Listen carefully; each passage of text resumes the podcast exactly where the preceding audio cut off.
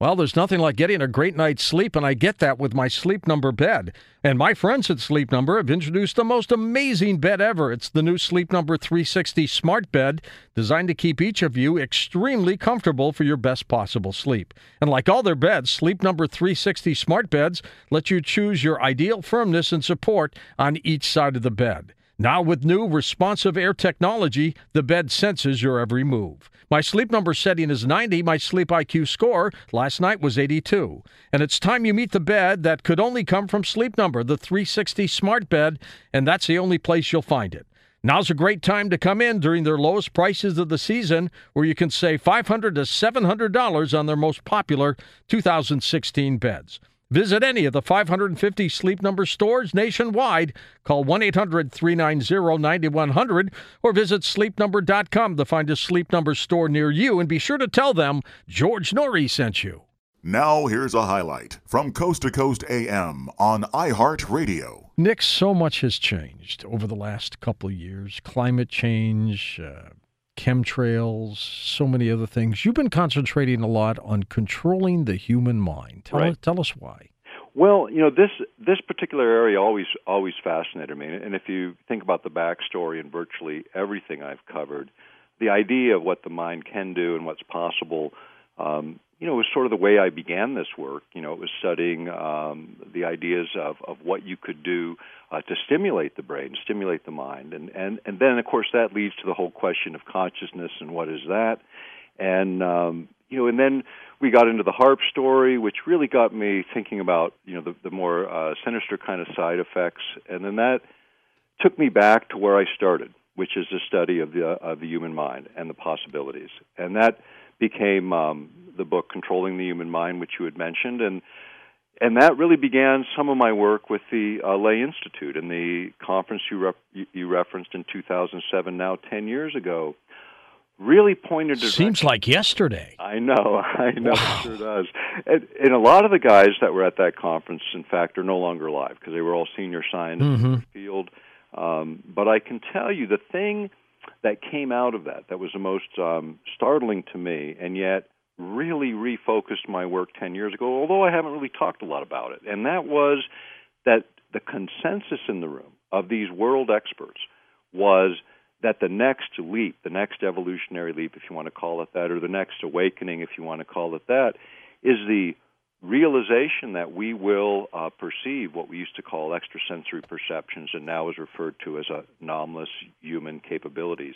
And that kind of was the the backdrop. You know, I haven't written anything in a number of years, and the reason is uh, you you really have something to say. And this this became more of a deeper focus for me personally in terms of interpreting what that means, and then thinking about how does that manifest in the world, and then the question that was always asked to me: What do we do about all this stuff? And this gets me to the place that I am I am now in terms of what I really think I have to say and what the military and government found out about mind effects through 70 years of their work in this field. What's the motivation for mind control? What, what's the end game here? Um, you know, I think I, I think what was discovered is it kind of lends itself to this because what was discovered, and remember, these were highly classified projects, and what little we know about them, um, they they constituted abuse primarily by the Central Intelligence Agency that was u- using unwitting uh, human experimental victims. You know, later Secretary of Energy O'Leary during the Clinton administration acknowledged that you know, a half a million people had been involved in various kinds of human experiments, including the mind control experiments. In 2006, the Navy in- introduced a new protocol where they even call out mind control it has to be approved at, at the undersecretary level of the Navy. Um, but you can see it. I mean, that stuff is on my website. The Navy protocol is right there. You can see the wording precisely. But what they discovered is not just about controlling people, which is always what sort of everyone kind of defaults to, because that was what the message was coming out, um, was about that. But what they discovered was this underlying capability that we all have at and it's a question of remembering or awakening, however you want to look at that, for these things to manifest. And I think that really scared the hell uh, out of these guys because if even a few people demonstrated these capabilities in an, in an overt way, it would l- literally rip the veil off of the secrecy syndrome that has caused so many of the problems that we see across the world today, and not just in our country. Were they concerned that there was going to be an individual who would bust this loose and do all kinds of heinous things with it? Well, I think um, more concern was that the general population might actually awaken to their possibilities, which is, in fact, I think, uh, fundamentally our birthright as as created human beings. But the point of the matter is, if that happened, the veil would be ripped out. I mean, you would see not violent revolution, I don't believe, but you would see definite evolution and revolution within the population.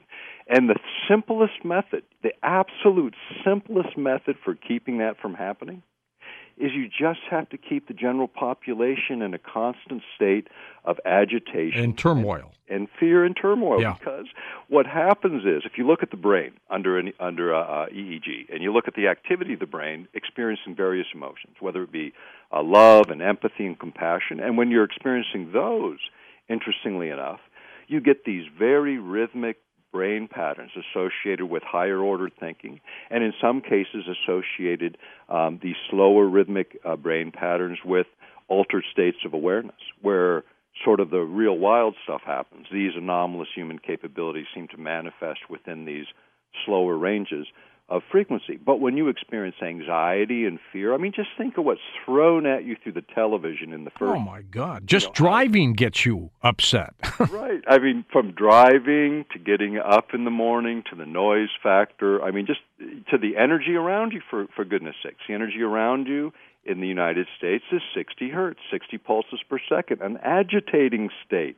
And you notice, and I've said it on your program before, uh, when the lights go out and the power fails everybody gets this sense of how quiet it is and the second thing everyone realizes your whole body kind of relaxes as you let go of this constant mediation. It's like background noise in a crowded room. You ignore everything around you and all that noise and you have your conversation. This is the background noise in the way of our consciousness this kind of energetic agitation and it's as simple as that. I mean so from a standpoint of what do you need to do not a whole lot. Just emphasize the bad news. Keep people, I mean, even commercials, think about how much of them are talking about how you smell, what your breath is like, you know, I mean, all these things, or medication nowadays is, you know, what all these things you need to worry about. And that is as simple as it is.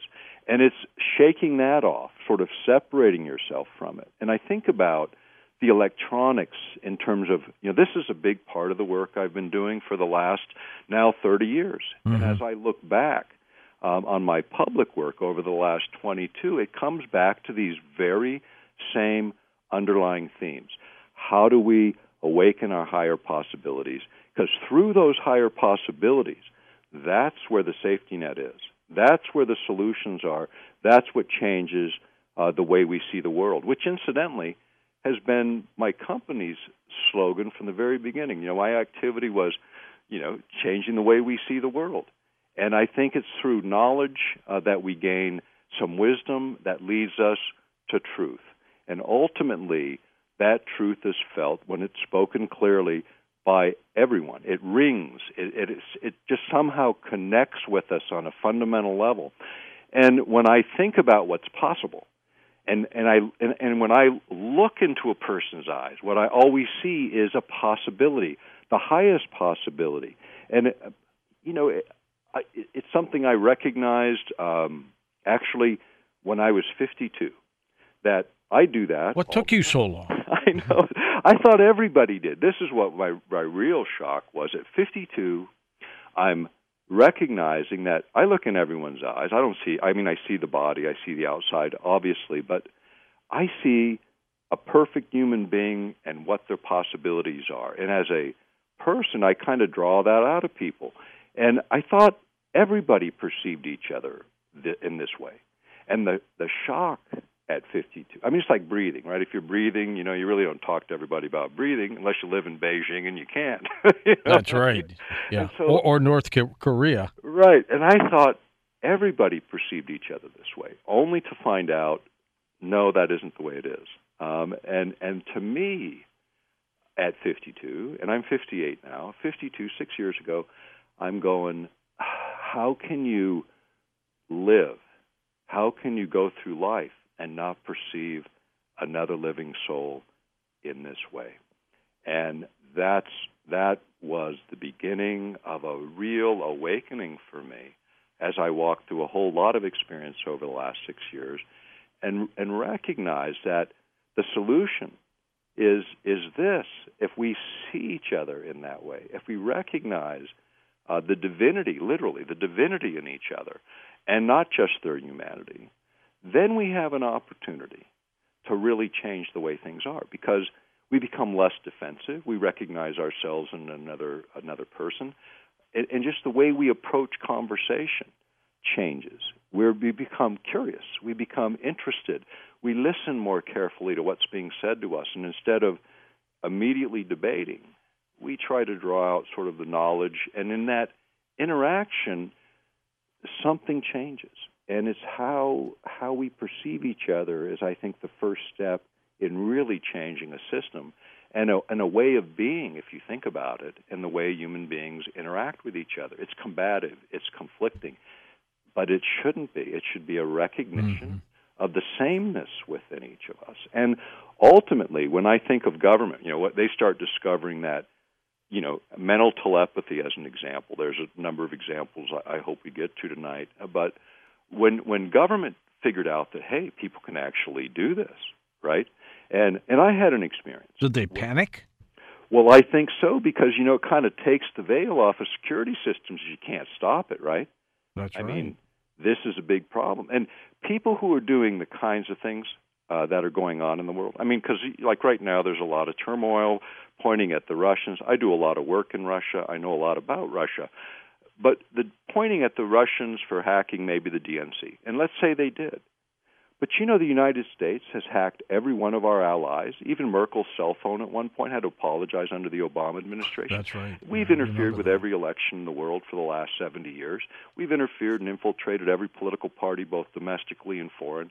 We've done a lot of other things that are very dark. You know, remember Extraordinary Rendition, which is just kidnapping. Oh my God, we, we are and they are all trying to take each other's power grids down, right? Uh, by trying to hack into it. Right, and and and all of us are involved. Uh, in the, and when I say us, I'm talking about our governments around the world at figuring this stuff out. Because, but it's what is it driven by? It's driven by fear, you know, which does not lend itself. And if you look at brain activity in fear, you get incoherent brain patterns that tend to take us in the flight or fight response, which is the wrong place to be. And so, even in the way we approach each other internationally. It lends itself to this. Now, is it going to change overnight? No. But it could. But it could if people, not a lot of people, just a few, begin to awaken to their higher possibilities and begin to act in a different way. And that is somewhat contagious. And, and I, will tell you, I, I was in a, several conversations in the last year that were very interesting. I had a conversation with a rabbi in uh, er, earlier this year, and mm-hmm. I'm not Jewish, but we were in this conversation, and the guy was a, an older gentleman, and he's condemning himself, right? He's talking about you know just just really being hard on himself. And I said, the rabbi hey. was. I said, hey. Huh. Are you created in the image and likeness of God? Do you believe that? It's in your book. Do you believe that? Oh, yeah, I believe it. Then why are you condemning yourself? That sounds like blasphemy to me. And that began a 12 hour conversation that was quite interesting. And it certainly changed him. Listen to more Coast to Coast AM every weeknight at 1 a.m. Eastern and go to coasttocoastam.com for more.